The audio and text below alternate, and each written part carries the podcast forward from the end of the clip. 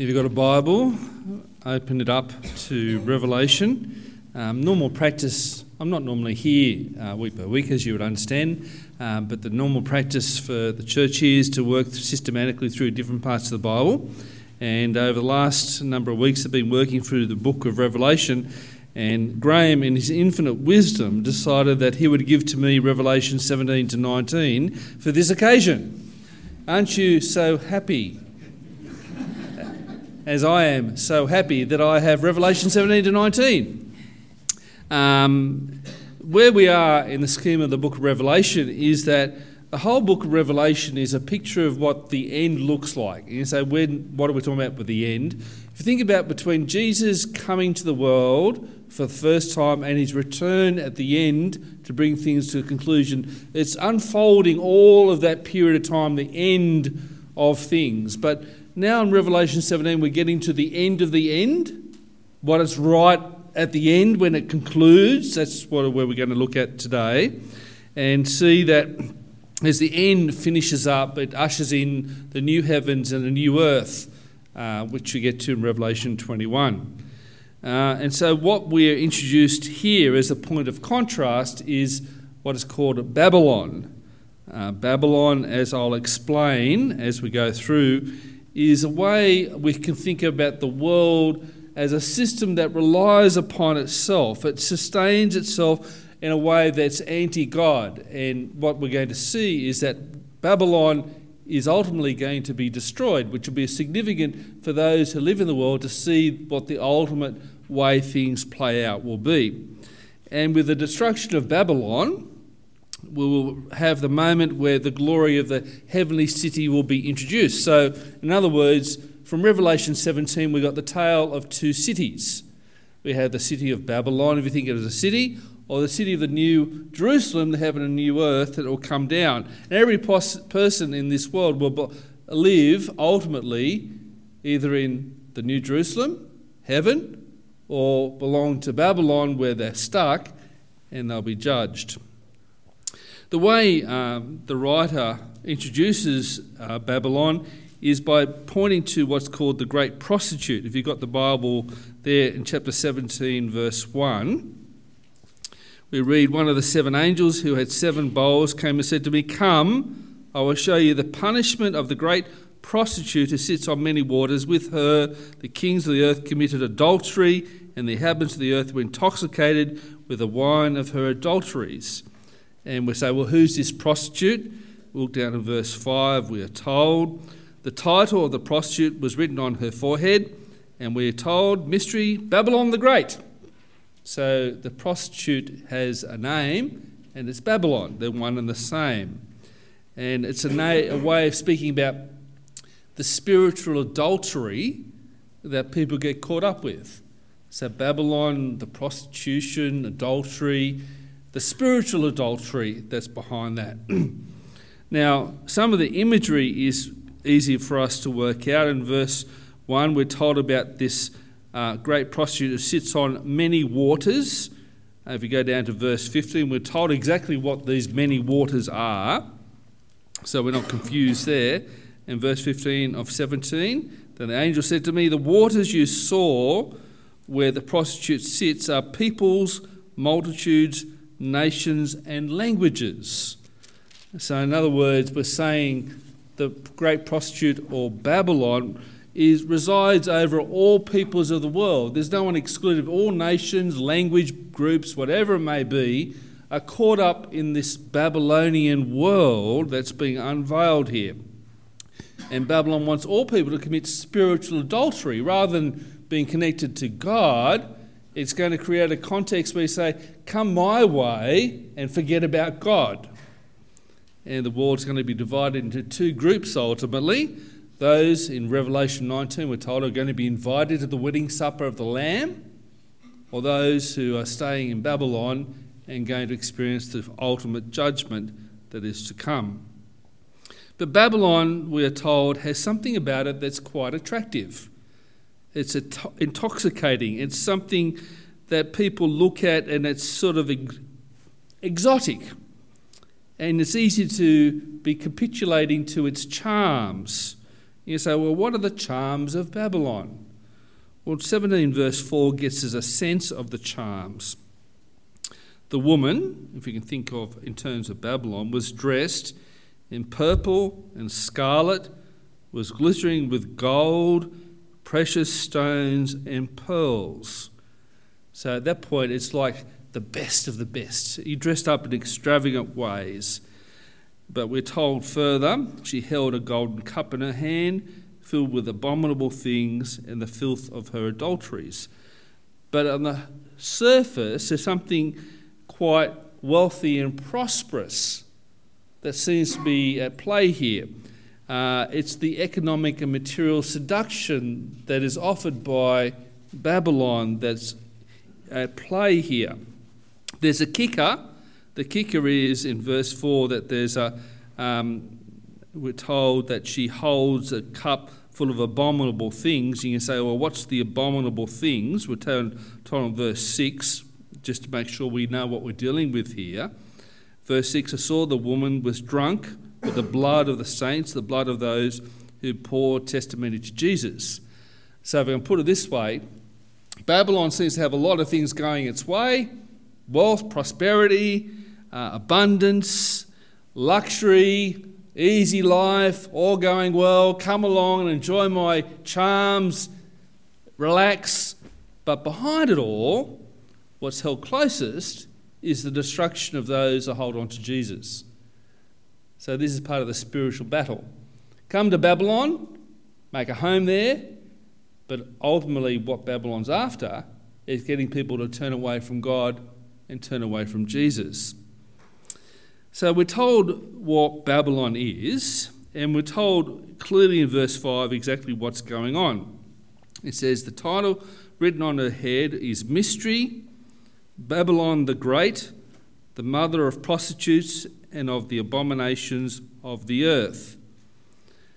The point here is the whole entity in, uh, that is Babylon is part of the great prostitutes world. Now, the word Babylon has a long biblical history. First time the word is used is in Genesis 11, the Tower of Babel. And it's a way of des- describing the Old Testament everything that stands against God. It's the powerful, self promoting, self absorbed way of coming to the what's in the world and staying with it. It's a perversion of God. It's the anti-God way of things. It's a foundation you build upon in the fallen world that seems to make everything seem right. It's a society that absolutizes its political and economic prosperity so that God is no longer needed to be found if I can put it this way to make it clear, the world says you can make it work for you. What you have in the world, you can make so that you have everything you need and you can have it all come your way. And guess what? You don't need to worry about God because the world's got everything you want. You don't need to worry about the God things. Oh, yeah, you can keep the God thing if you like for the emergency situation where you've got to press the button when things go really wrong. But most of the time, you can do it yourself. You've got the capacity. Now, at that point, you say, well, why is this a mystery? Notice in verse 5, we're told that Babylon is a mystery. And you say, well, what's the mystery here? Now, it's not mysterious like a puzzle to be solved when the Bible speaks about a mystery, something needs to be revealed that if it's not revealed, you wouldn't know about it. So I'll give you an example. I have a reason my middle name is as, as it is. Okay, my middle name is Lindsay. At point, unless I tell you, I have no rhyme or reason to explain why, why I've got my middle name. And it's very simple. Would you like to know? My father's first name was Lindsay, so therefore my middle name is Lindsay. My son's middle name, therefore, by definition, is what?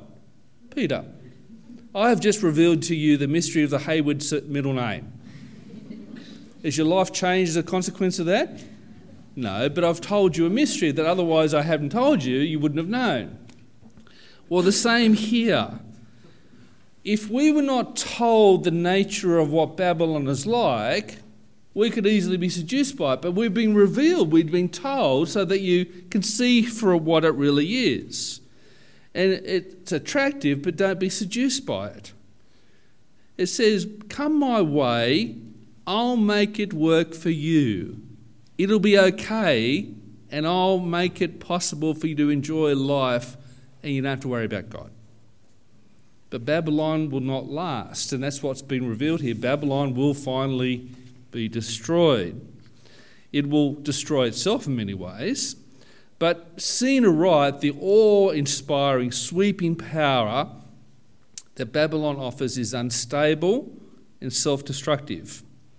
And with that, we turn to Revelation 18, which explains the destruction of Babylon and also tells us why we can find it so attractive, though it's so hollow and so deceitful.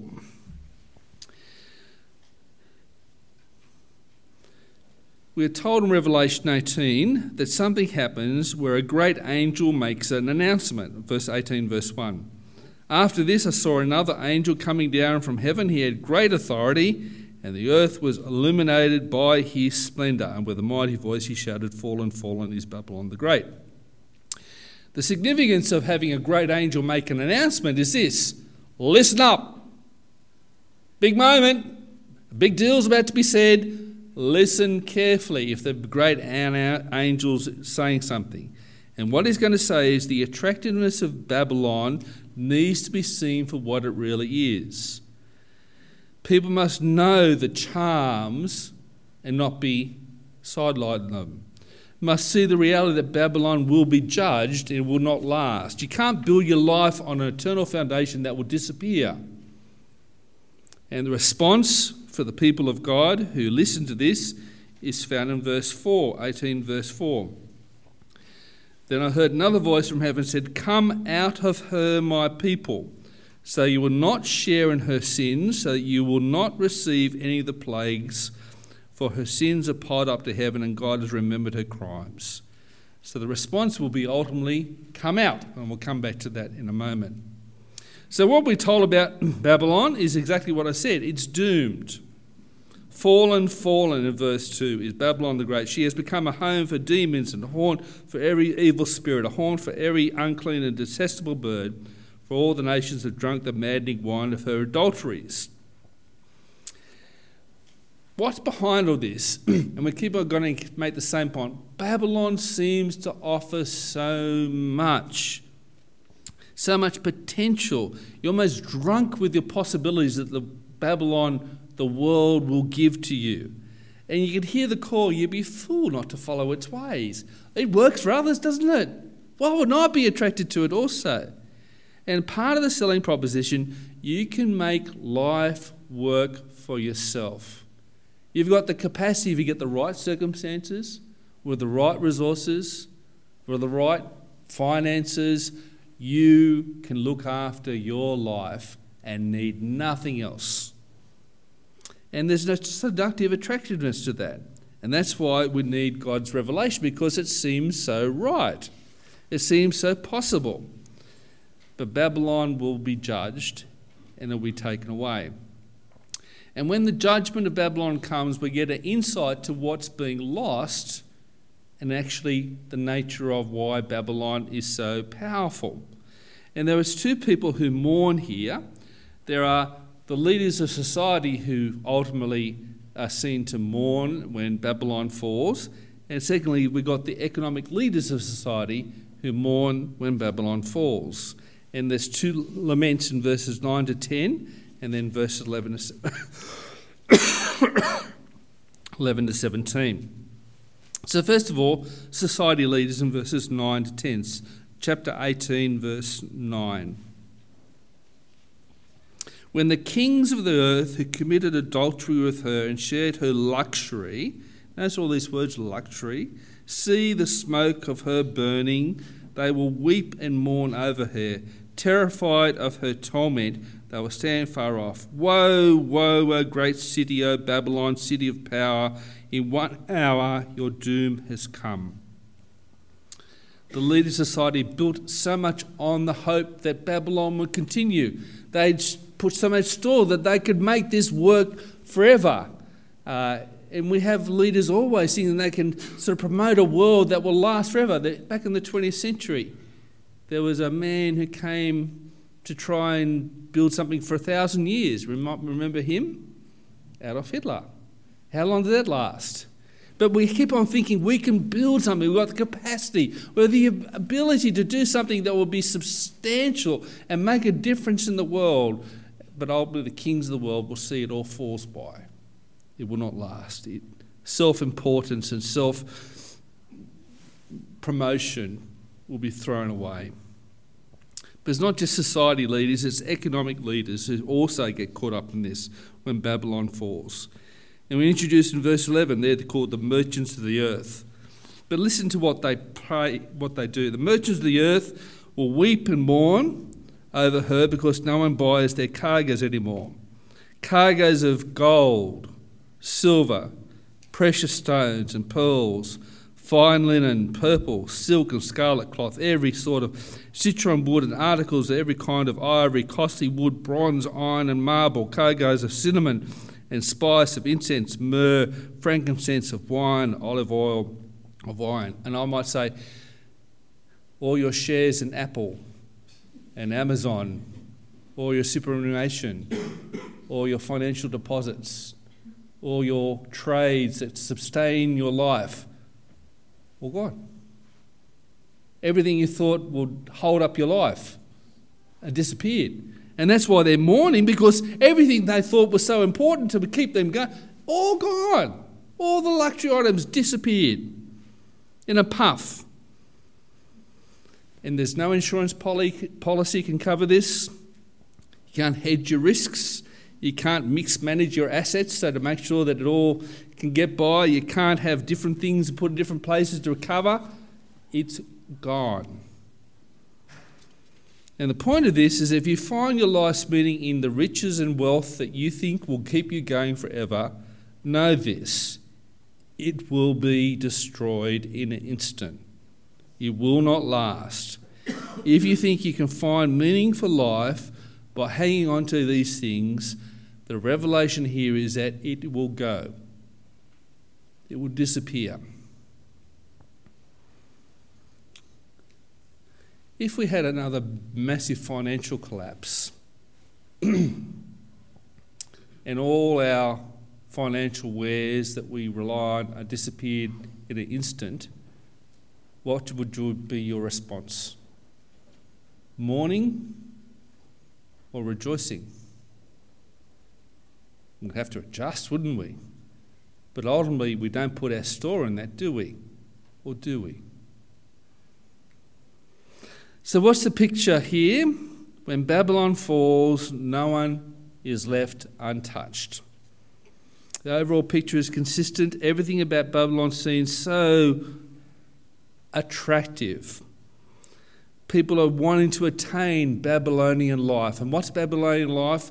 I have everything I have to control my life so no one else can deal with I have to I don't want to rely on anyone else. I can make my life configured so that I'm in control. It offers luxury, wealth, where the whole life is reduced down to what I can see and what I touch. And that's all life is.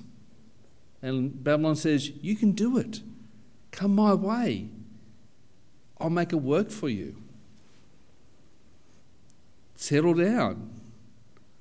Make politics your aim because you can rely on politics to get the world that you think you need. Get your finances because if you've got the finance, you get the world that you know that will be reliable.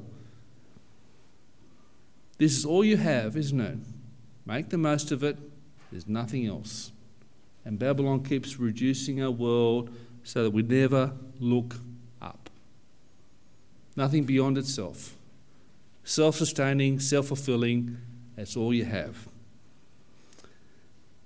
Your only hope for life, if you build on Babylon, is hopelessness. Because once the deception is removed and it's exposed what it is, it disappears in an instant. Did you notice twice in verse 9?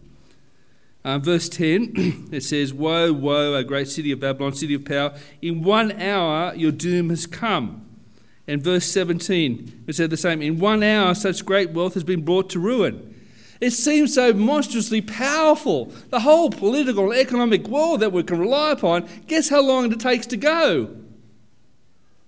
Just like that. The illusion is so powerful, it needs to be exposed what it is. It can go just like that, it can vanish. And so the call of the people of God is again in verse 4 Come out of her, my people, so you will not share in her sins. Come out of her. What does that mean to come out of Babylon? Well, clearly, you can't remove yourself from our world. I live in this world as you do. How can you live in a world that's Babylonian but not be infected by Babylonian ideals? Well, it's not the encouragement for Christians to withdraw into a Christian ghetto and create this Christian world where you have everything Christian, you know, and disconnected from the world and protect yourself and put barriers up so that that's not talking about fleeing Babylon that way. Fleeing Babylon is this I live in Babylon, but I don't march to Babylon. I live in Babylon, but I don't find my meaning in Babylon. I find my meaning in the Lord Jesus Christ, following God's direction.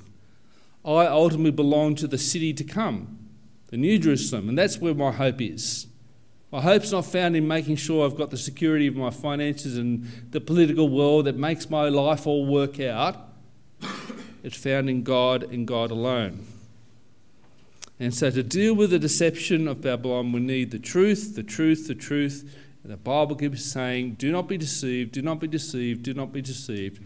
The truth is this Babylon will be destroyed, and the city of God is what you rely upon.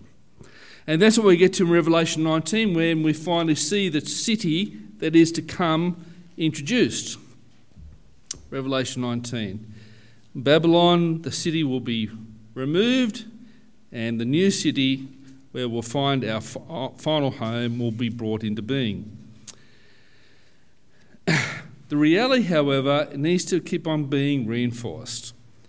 The pursuit of social, political, and economic ways of making life work seems so powerful because you don't need to rely upon God. Babylon keeps on saying, Follow my way, I can make life work. You don't need to worry about God. You've got the capacity, you've got the ability, you can do it but our hearts are dulled, and it's hardly worth following Jesus because he makes no difference. And if everyone else is finding their way in the world, why can't I? Well, Babylon does fall, and the announcement's made here in verses 6 to 8. 19.6.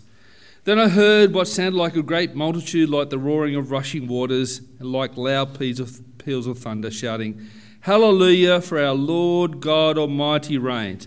Who ultimately reigns? Babylon? No, who reigns? The Lord God Almighty reigns. Let us rejoice and be glad and give him glory. And we describe this new wonderful world that we're going to inhabit as a wedding. For the wedding of the Lamb has come, and his bride has made herself ready. Fine linen, bright and clean, was given to her wear. Fine linen stands for the righteous acts of the saints. The angel then says in verse 9, the angel said to me, Right, blessed are those who are invited to the wedding supper of the Lamb, and added, These are the true words of God. The blessing here is extended to all those who be inhabitants, for the age will last through to eternity. And the words to stop and make us ponder is the idea that we are those who are going to be invited Remember, blessing of those are those who are invited to the wedding supper of the Lamb. The Lamb there is Jesus. The wedding supper is the bride, is the people of God. But normally you don't invite the bride to wedding, do you? When my wife Julie is here, Uh, she didn't get an invitation to come to her own wedding. You don't normally do that, dear Julie. It'd be great if you turned up for your wedding. But here the bride is invited because the bride is those who accepted the invitation from the Lamb to belong to Him. And the overwhelming moment of being belonged to the Lamb overwhelms John, and we finish in verse 10 where he says, At this I fell at the feet to worship Him. That's the angel. But he said to me, Do not do it. I'm a fellow servant with you and with the brothers a whole to the testimony of Jesus. Worship God, for the testimony of Jesus is the spirit of prophecy. And here, embedded here, is the problem and the solution for all that's been found in Babylon. The only worship that will last is the worship of the Creator. The problem with John falling at the feet of the angels, he's worshipping the creation itself. And that's what Babylon's about. Worship what you find in the world. Worship so that you don't have to think about God. Worship what we deeply want in our hearts. And all of us get encumbered with this. We want well adjusted and contented families. We want resources to make our life pleasurable. I want a contented prosperity, not too much, just enough. I can do my thing. And we know that, you know, I will be satisfied if I can just have that. If I just have the right circumstances, my health is just okay, my body's in shape, and I can enjoy things. If the bank account gives me enough freedom to do things and I don't feel like I'm too much over the top, right, I can just have the sort of right work and the right retirement, and I can breathe the air with a satisfied air and say, This is so good. Everything's just what I want. And we know that I can do it. I feel agitated that others seem to do it. I want it too. I can't get it, it seems so elusive, but I, I know that I've got the power and the capacity. If I can just find the right society, right circumstances, the right finances, and what do I find if I follow that direction? What am I worshipping? Anything but God. Our hearts can be gripped by what is false as John fell at the feet of the angel.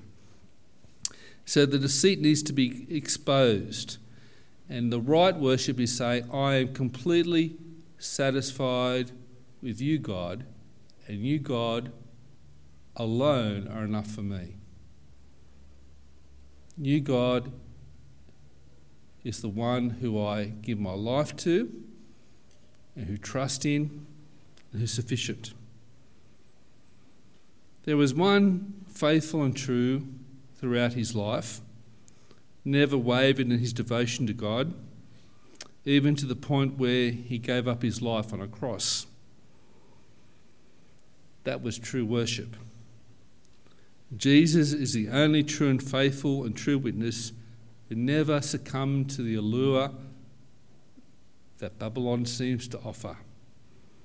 By his life and death, he exposes the world, the falsehood that's all in our hearts. And we take hold of the one who is faithful and true to the very end. And so the testimony of Jesus is the true worship we are to finish with. Babylon seems to have so much, and we're all attracted to it. It will disappear, but Jesus will last forever. Amen.